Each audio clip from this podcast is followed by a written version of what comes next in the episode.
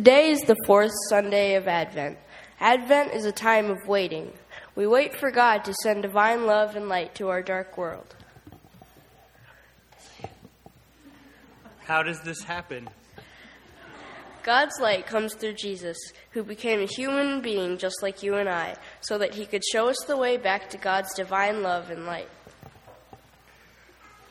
Purify us, O God, by your daily visitation, so that when your Son, Jesus Christ, comes, he will find in us a mansion prepared for himself. We thank you for this time of waiting. We thank you that our time of waiting for Jesus is almost over.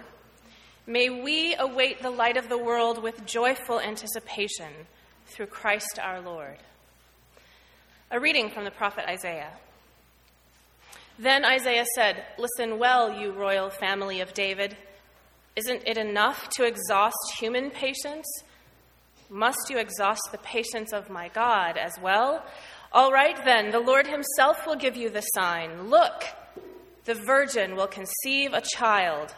She will give birth to a son and will call him Emmanuel, which means God with us.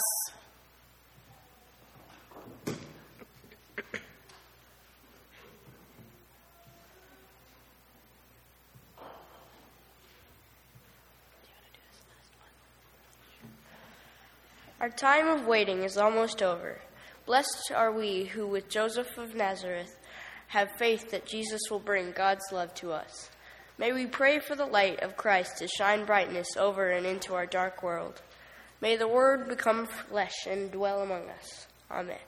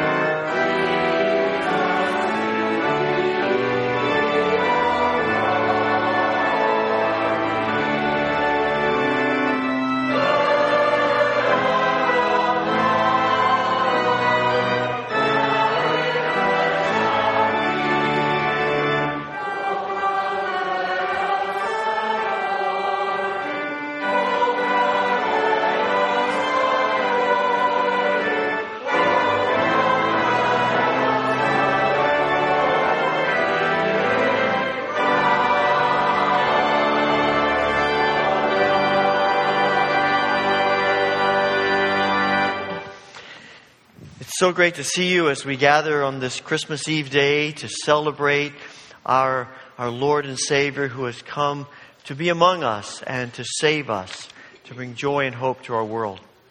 I want to invite you, uh, especially want to welcome those of you who are uh, guests visiting this morning, particularly those from out of town. It's great to have you here. And uh, it's good to see all of you as we gather for worship today. Take a moment, share a word of greeting with others here in worship this morning.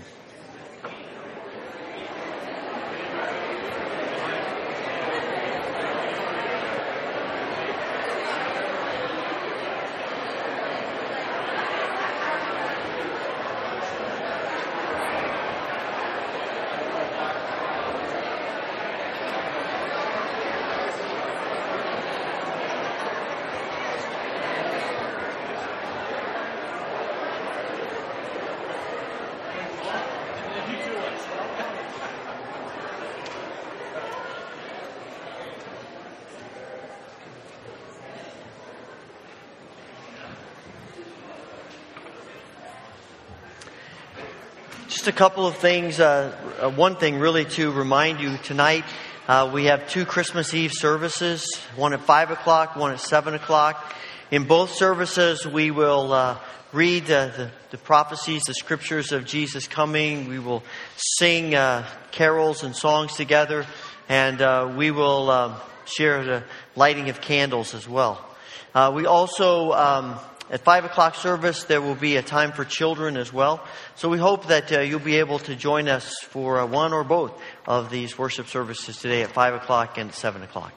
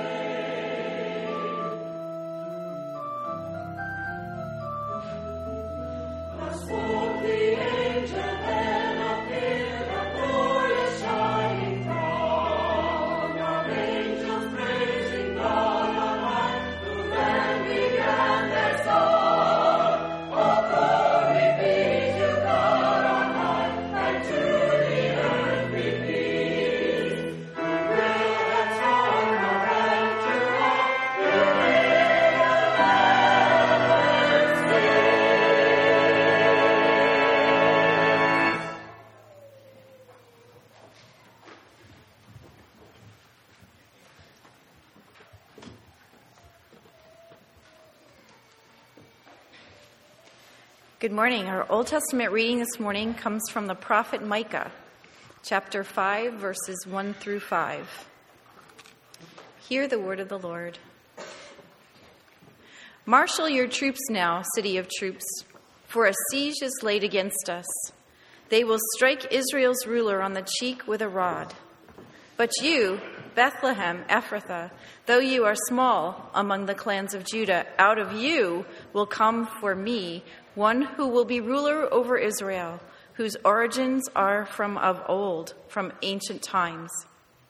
Therefore, Israel will be abandoned until the time when she who is in labor bears a son, and the rest of his brothers return to join the Israelites. He will stand and shepherd his flock in the strength of the Lord, in the majesty of the name of the Lord his God, and they will live securely for then his greatness will reach to the ends of the earth, and he will be our peace. This is the word of the Lord. Please stand and join us as we continue in worship together.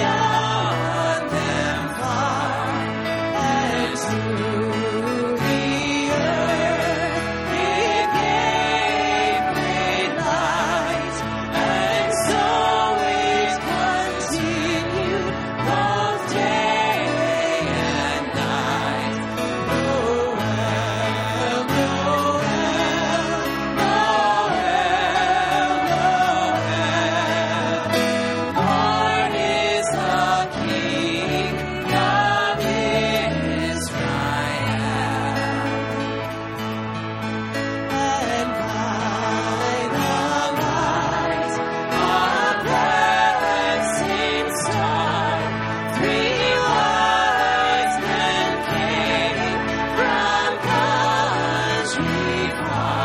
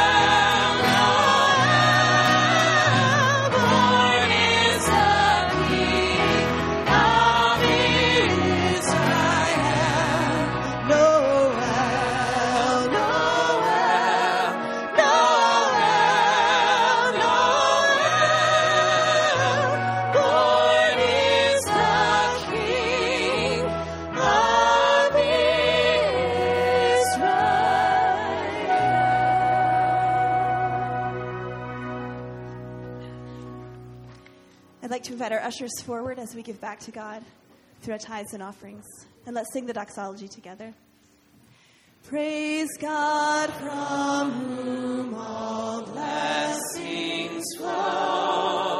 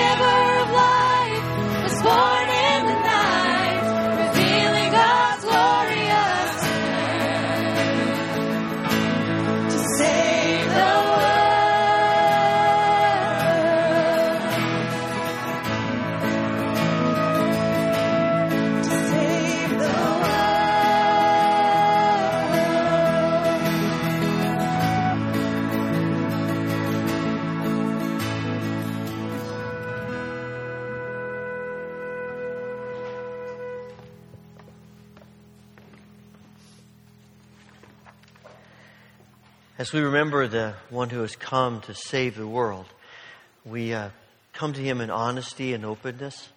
So I want to invite you to join me in the prayer of confession that's printed in your bulletin. We will uh, pray this responsively. So uh, I will read the, the light print and invite you to respond in the bold print.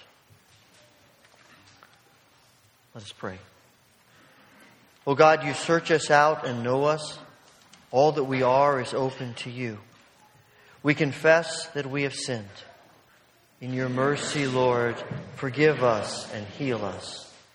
When we long for your coming to change the world, and yet are often unwilling for change in our own hearts, in your mercy, Lord, forgive us and heal us. When we do not make straight paths for justice, nor offer a welcome when you come as a stranger, in your mercy, Lord, forgive us and heal us. When we dismiss prophets and angels and refuse to nourish your word in us, in your mercy, Lord, forgive us and heal us. When we reduce our preparation for your coming to what others need to change in their lives instead of what we need to change in ours, in your mercy, Lord, forgive us and heal us. We turn to you, O God of infinite mercy. We renounce evil. We claim your love. We choose to be made whole in Christ who comes in flesh to set us free and make us new. Amen. As we uh, continue in a spirit of prayer, there are many burdens and concerns I know that we bring with us today about our own lives and the world. Do want to uh, mention a couple of things for us to, to pray about as well today. We want to pray for Linda Lex and her family at the death of her mother earlier this week. And uh, we also want to pray for uh, the Woolsey family as uh, early this morning Warren Woolsey died. And uh, after an extended time of being in the, the absolute, uh, we don't have any arrangements yet. Uh, they're all pending for his services, but we will let you know those as soon as we have them. So I want to pray for these families as well as others uh, who may be grieving and the struggles of uh, issues of our lives and our world. As we pray together, if you would like to come and use the altar rail as a place where you offer your prayers, please come and join me.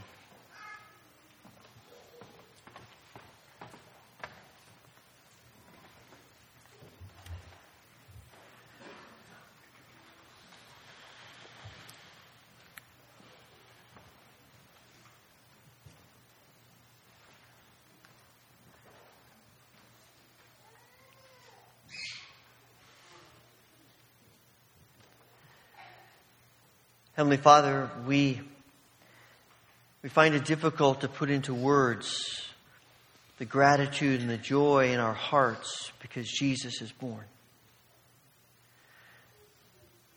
How can we ever praise you thank you enough?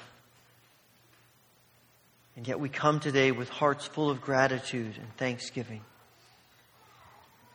Father, because Jesus comes, we know that you care about everything that happens to us. We know that, that you are at work in our lives and in this world. And so we bring to you the burdens and the concerns of our hearts, of our world. We pray, Father, for family and friends who are grieving today, particularly at this time of year. We pray especially for Linda Lex and her family, and for the family of Warren Woolsey. We ask that you will comfort them in their grief, their pain, and their loss. May they know your presence close to them. We pray this for all who feel grief and loss today. We pray, Father, for, for all who are struggling to, with relationships in life and the brokenness of them, and we ask that you would bring healing. We pray for all who come today wrestling, confused, uncertain about the future. We pray that you will fill our hearts with trust of you. Father, we, we pray for all who are struggling with illness and pain. And we pray for Tim Nichols and Bob Brown, for Jane Swanson and Louise Princell, for Laura Habecker and Hudson Hess, for Nancy Cole and Brian Orbacher, Peter Lingenfelter, for Ellis Brotzman and Chuck Barrett, for Cheryl O'Brien and Ben King, for Doris Esepian and Isla Shea and Sheldon Emerson, for Bill Getty, for Ella Woolsey, for Mike Raybuck, Bev Rett, for Micah Christensen, Linda Roth, for Dick Gould and Emily Cricklar, and others who may be on our minds and our hearts today. We ask for your healing grace in each of them. Father, we, we pray for our nation and ask that you would help all who are in the midst of and recovering from recent disasters and tragedies. And we pray that that your, your Holy Spirit will minister your grace and peace, and that your people will be a presence of grace and peace in each situation. We pray for, for uh, our, our world. We pray for those who are refugees. We ask that you would bring safety, security, peace to them.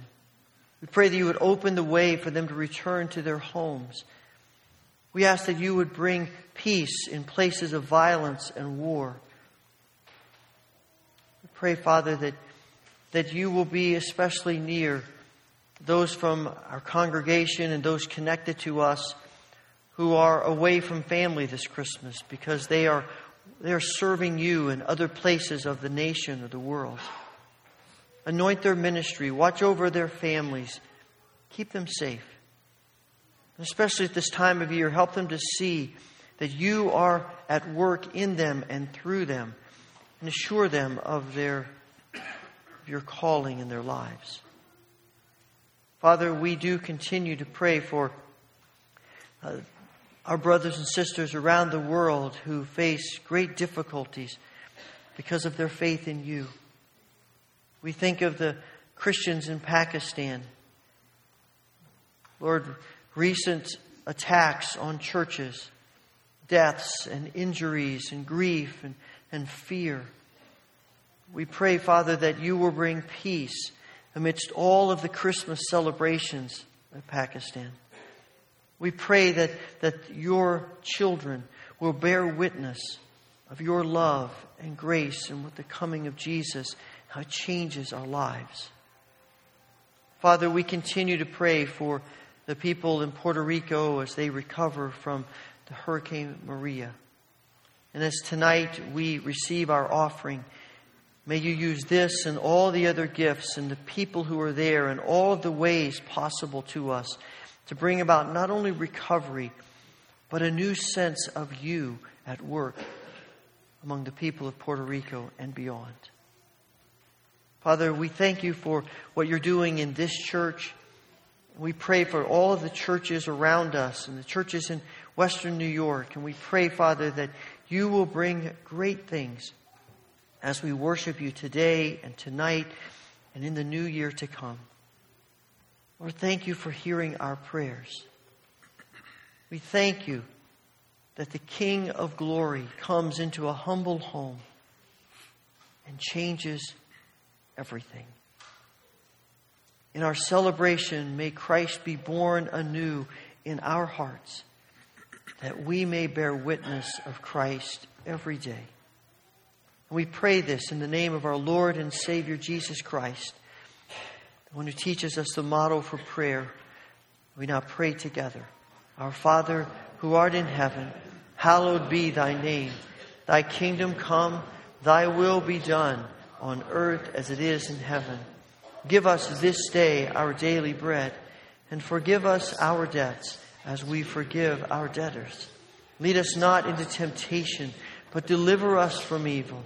For thine is the kingdom, and the power, and the glory forever. Amen.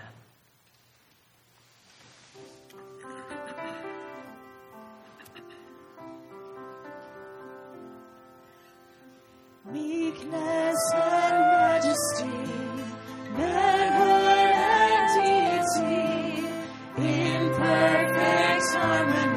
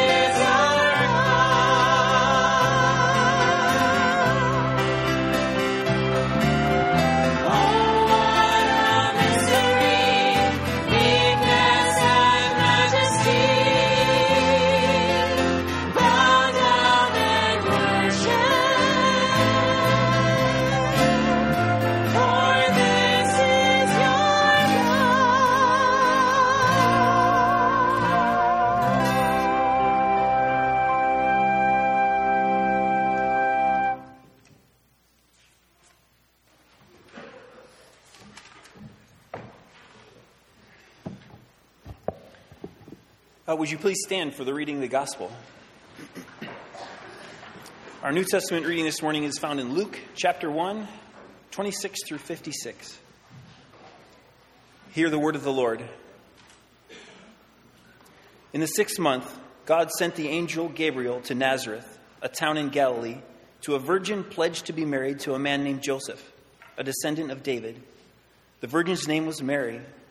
The angel went to her and said, Greetings, you who are highly favored. The Lord is with you. Mary was greatly troubled at his words and wondered what kind of greeting this might be. But the angel said to her, Do not be afraid, Mary. You have found favor with God. You will be with child and give birth to a son, and you are to give him the name Jesus. He will be great and will be called the Son of the Most High. The Lord God will give him the throne of his father David, and he will reign over the house of Jacob forever. His kingdom will never end. How will this be? Mary asked the angel, since I am a virgin. The angel answered, The Holy Spirit will come upon you, and the power of the Most High will overshadow you. So the Holy One to be born will be called the Son of God. Even Elizabeth, your relative, is going to have a child in her old age. And she who was said to be barren is in her sixth month, for nothing is impossible with God. I am the Lord's servant, Mary answered. May it be to me as you have said. And then the angel left her. At that time, Mary got ready and hurried to a town in the hill country of Judea, where she entered Zechariah's home and greeted Elizabeth.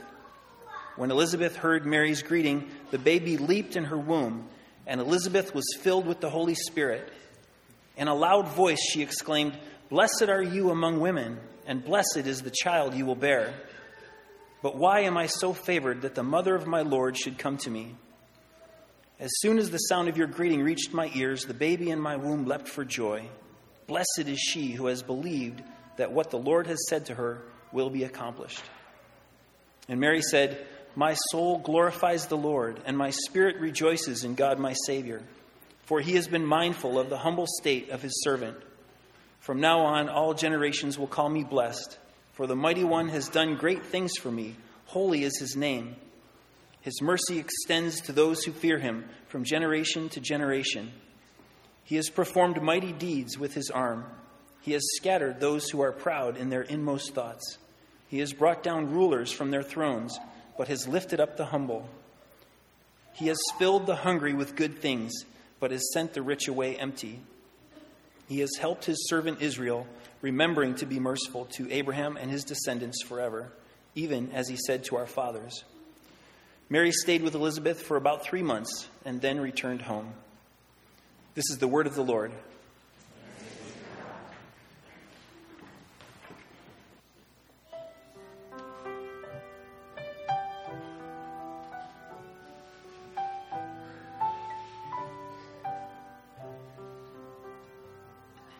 Starlight in a mother's eyes, a holy child is born. Kings and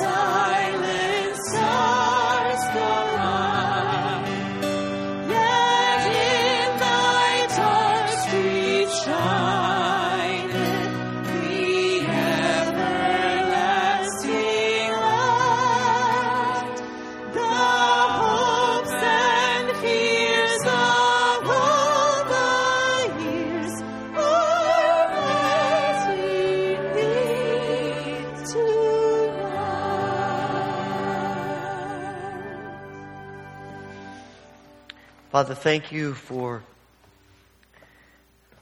the coming of Christ.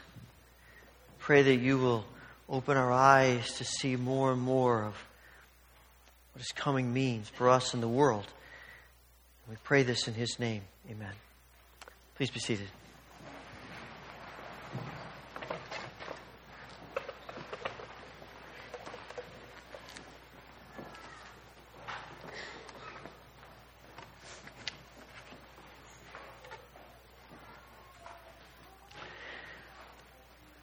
On the first Sunday of Advent, I, I told a, a story about how uh, the pastor was sitting in church one Sunday and started laughing in the middle of the service.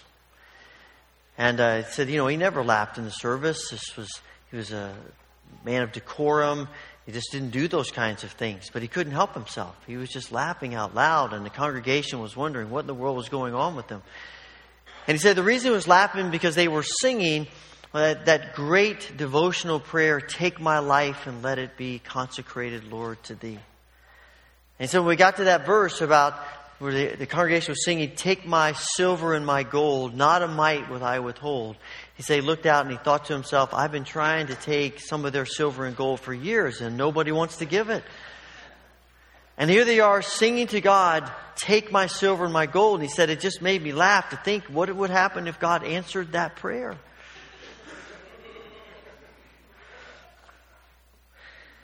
And out of that, he said, you know, we ought to maybe preach some sermons sometimes about the hymns and the songs that we sing.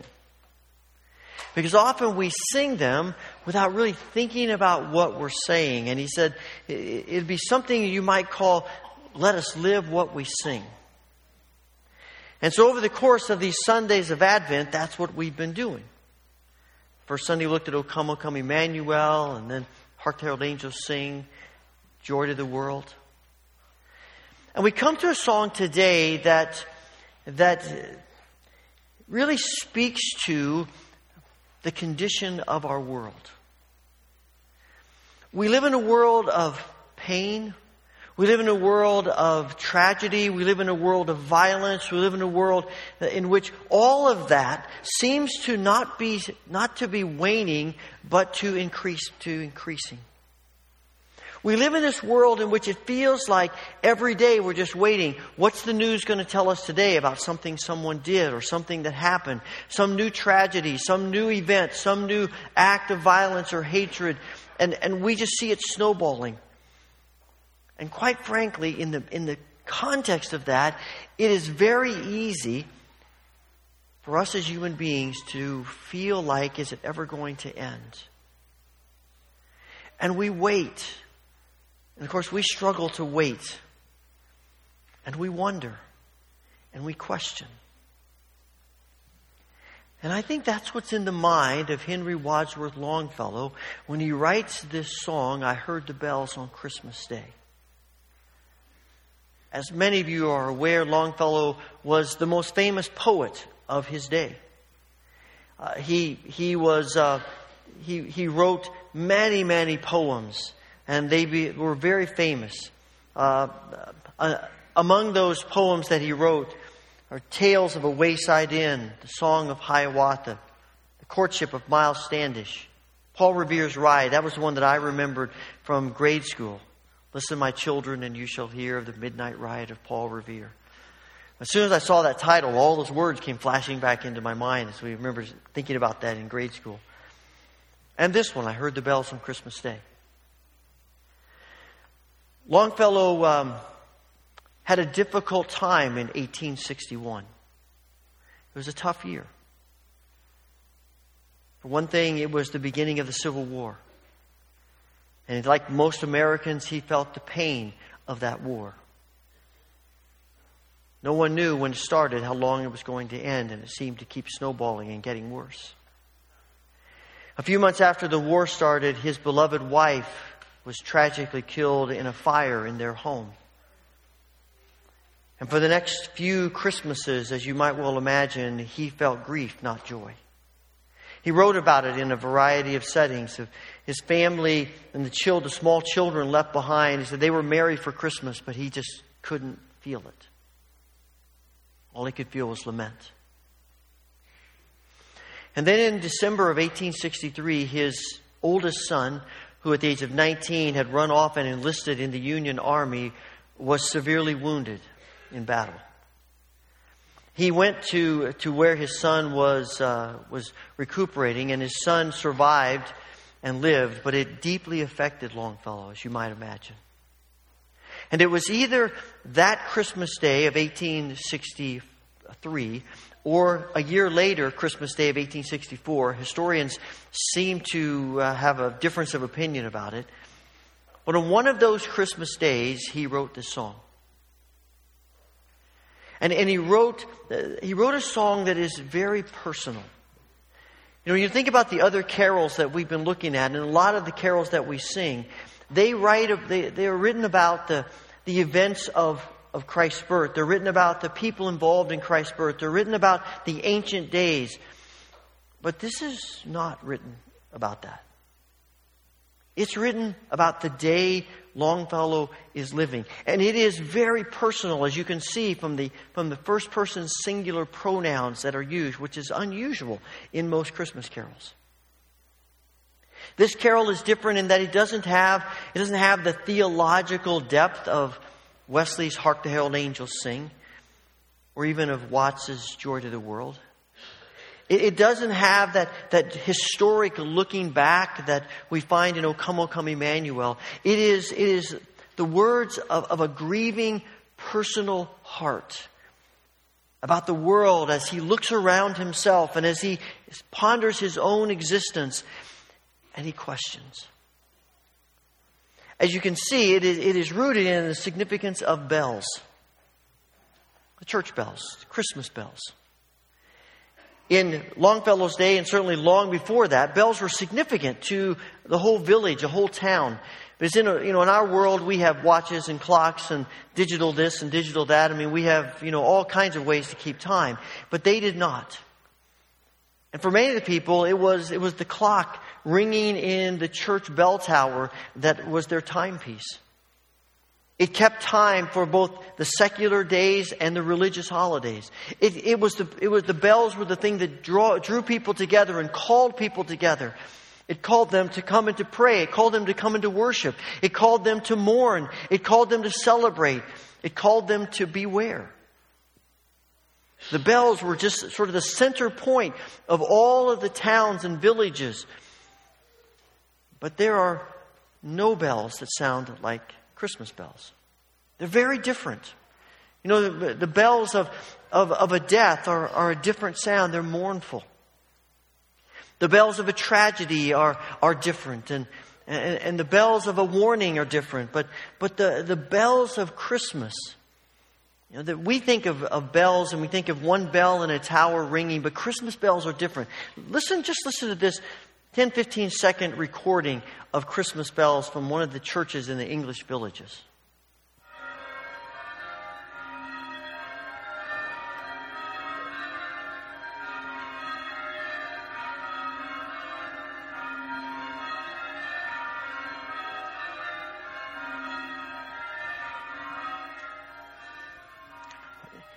You can hear out of that, it's much bigger than just dong, dong, right? I mean, it's just, you can feel the celebration of those bells. You can sense the excitement as people hear those bells calling them to Christmas Day worship.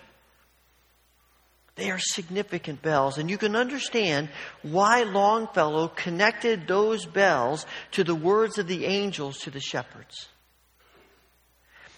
Let me just read for you the the translation of that for, from the King James Version, which many of us grew up on, and certainly would have been the, the translation that Longfellow would have known.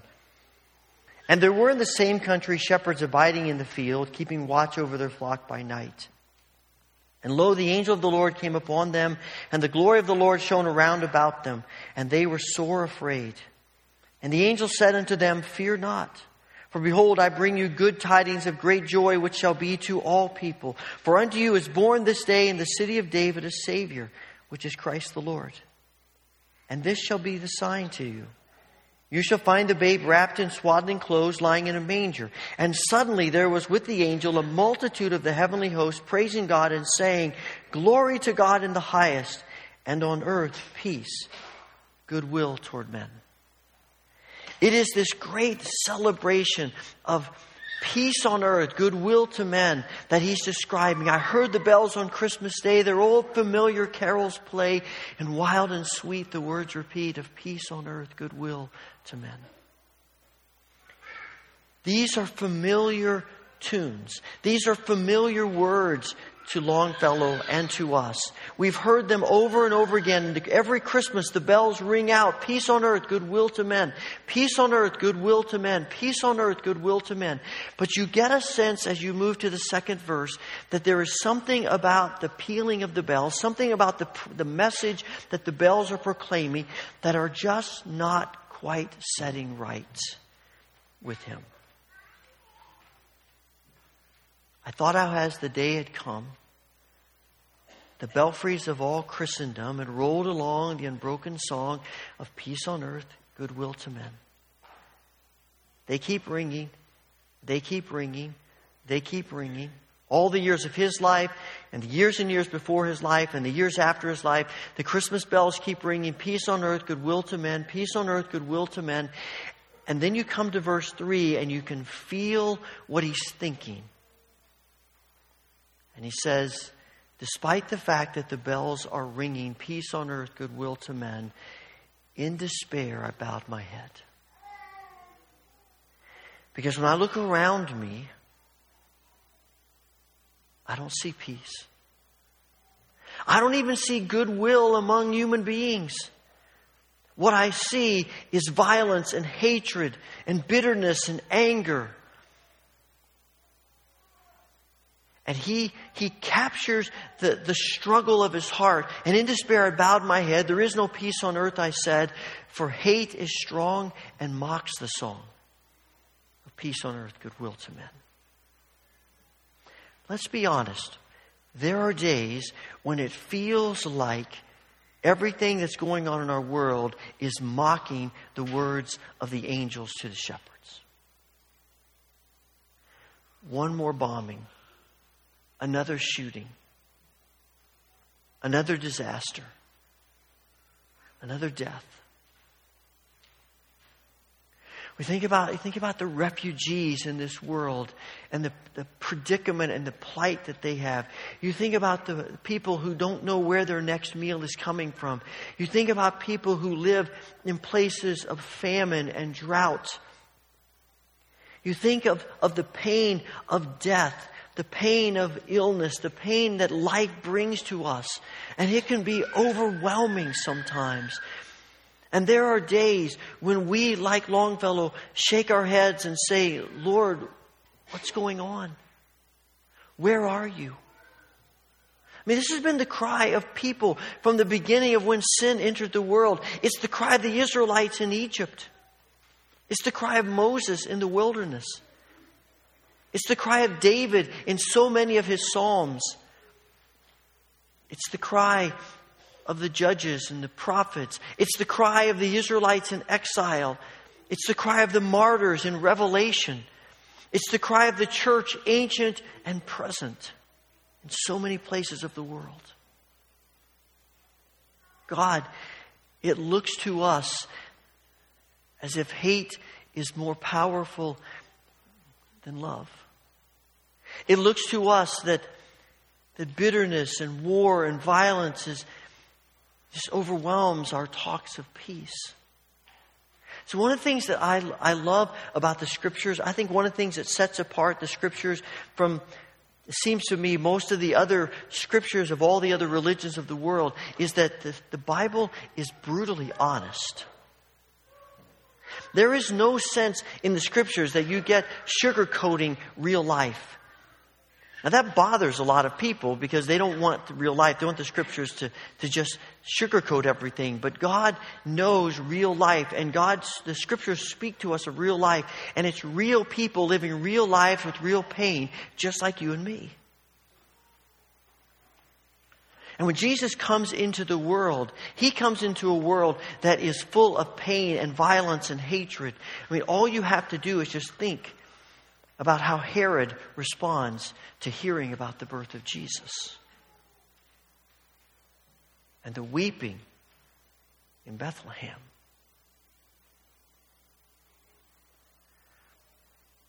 Longfellow's just simply describing the burden and the cry of the human heart. And in that cry, there is this underlying sense that you see revealed a little bit in the next verse about God, I don't know which, which is the problem. Is it that you can't do anything about it, or is it that you won't? Maybe it's both. There is this yearning in his heart, and I think sometimes we feel it. Certainly, people around the world feel it. When we talk about Jesus has come, there is this sense in which the song is crying out for us. Okay, Jesus has come, but there doesn't seem like things are all that different. Jesus has come, but, but look at all the violence in the world. Jesus has come, look at all the pain. Jesus has come, look at all the despair. Yeah, I know Jesus has come, but hate seems awfully strong, awfully real.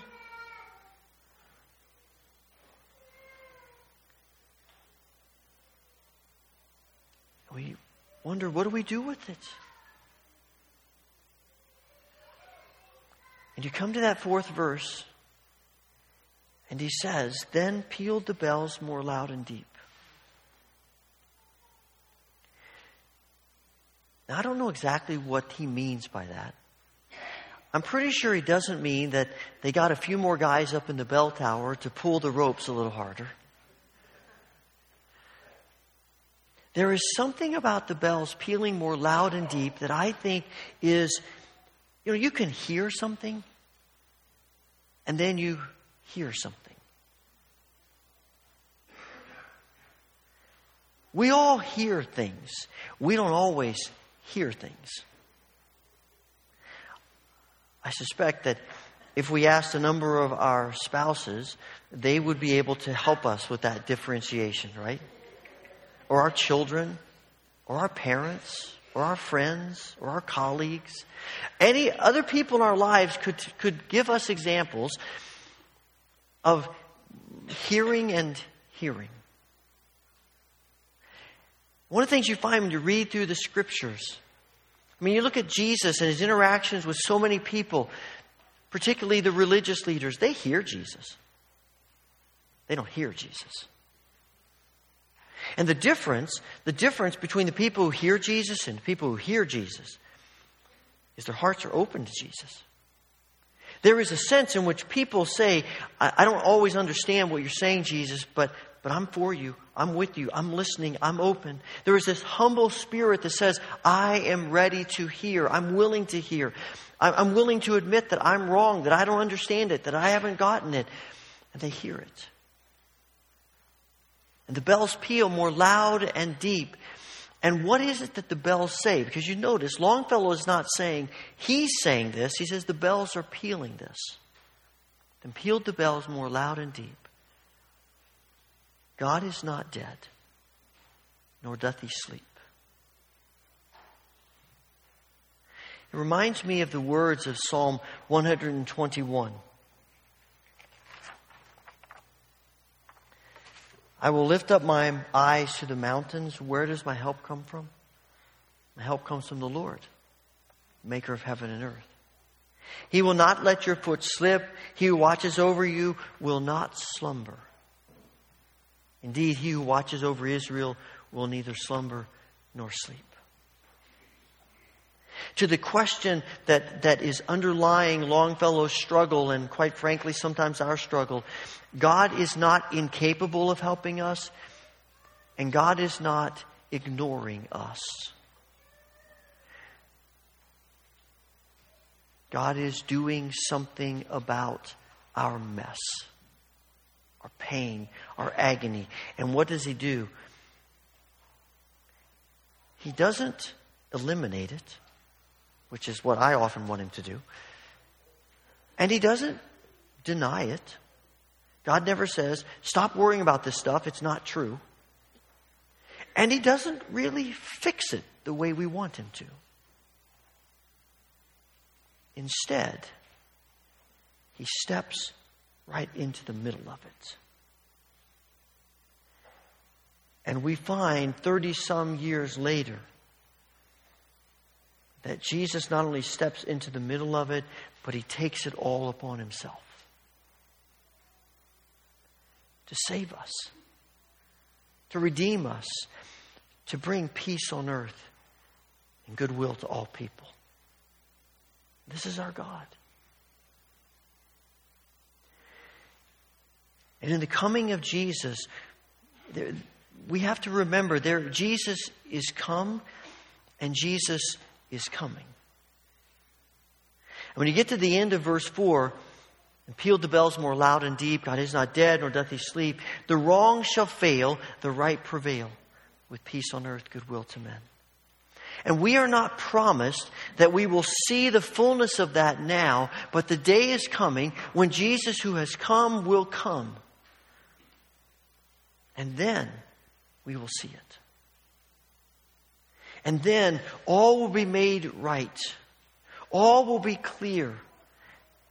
And everything that we've, in which we've placed our hope, all that we've believed in about who God is and, and who Jesus is and what Jesus comes to do, all of it will be clear. And we will experience it in all its fullness. And we will understand for once fully the promise peace on earth, goodwill to all people. We will experience what has been God's intent from the very beginning of creation that his people, his creatures, would know his peace and his joy. We would know the flourishing of life that sin has corrupted and destroyed. We will know fully that truth, Jesus, wins. And that's our hope. That's our joy. That's what this celebration ultimately is about. It's why the bells keep ringing. It's why the bells ring in the first place. That Jesus has come and Jesus is coming. And in our world that looks like everything is twisted around and turned upside down and backwards, we know the truth. And when you know the truth, then you can live your life differently. You can trust. You can believe. You, you can live in a spirit of joy. You can be people who make a difference in this world. Because no matter how strong hate is, no matter how powerful evil is, the wrong shall fail and the right prevail. And that's our hope. For a lot of people, when they, I listened again as I've done all these weeks, listened to lots of recordings of this song. And um, there, are, there are varieties of, of, of ways in which people treat this song. A lot of artists stop at the end of verse 4. And it does sort of feel like you've reached the climax, right? I mean, you feel like this, this is it, we've done it. But there is a fifth verse. And I think the fifth verse is significant for us. Then singing, ringing on its way, the world revolved from night to day a voice, a chime, a chant sublime of peace on earth, goodwill to men. And I think that what this verse is telling us is that despite the feeling that there is this dissonance between the bells of Christmas and the reality of life, the truth is because of Jesus, the bells keep ringing. And they keep ringing that message that is true and right, the message of the one who comes in light and pierces the darkness, the one who is hope in a world of despair. Jesus. I think the ringing of the bells that he talks about in this story is really the proclamation of the church. It's the life of the church. It, it's what we bring to this world of darkness and despair and hopelessness and pain and, and grief and agony. It is the church proclaiming Jesus. And we, we continue to proclaim Jesus. This is the message. This is our hope. But you know, Christmas is one of those events that can feel, it sort of can feel monotonous and routine. I mean, it comes every year. And, and I think, I think that the, the fact that it can feel monotonous and it can feel routine is one of the reasons why in our culture, particularly in, in North America and the West, we keep trying to make this year better than last year.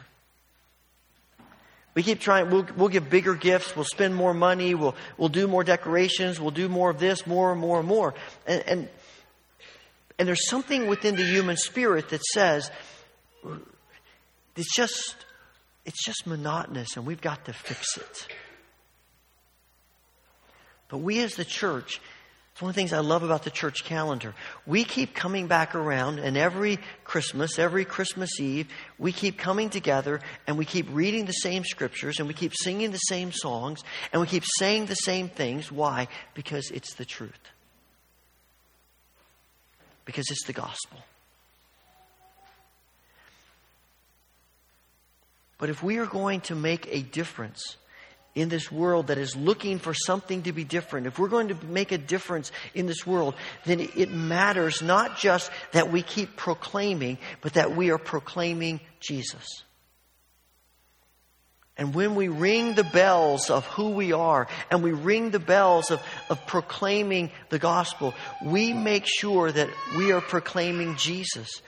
We're not proclaiming our pet peeves. We're not proclaiming the, the, the, our, our opinions. We are proclaiming Jesus and Jesus alone. And it means that not just what we proclaim, but how we proclaim it is vitally important as well.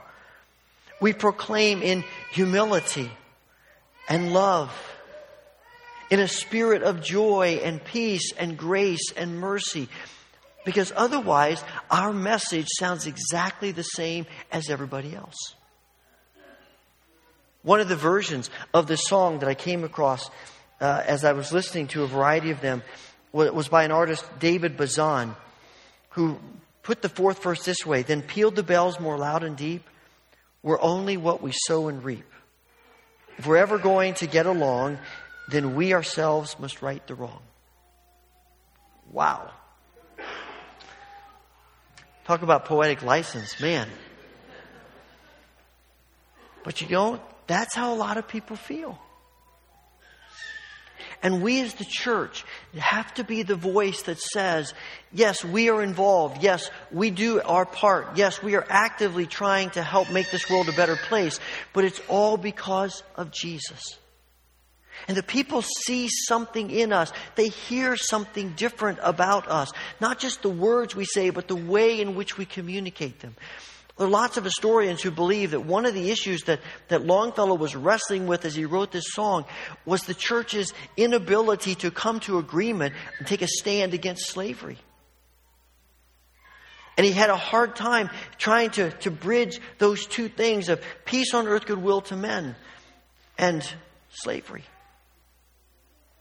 And it made me wonder in what ways are, are we sending people mixed messages about what it means to be a follower of Jesus? That we're proclaiming peace on earth, goodwill to all people. And then we live and act differently. And I think at the heart of that is the fact that we believe that Jesus is who he says he is.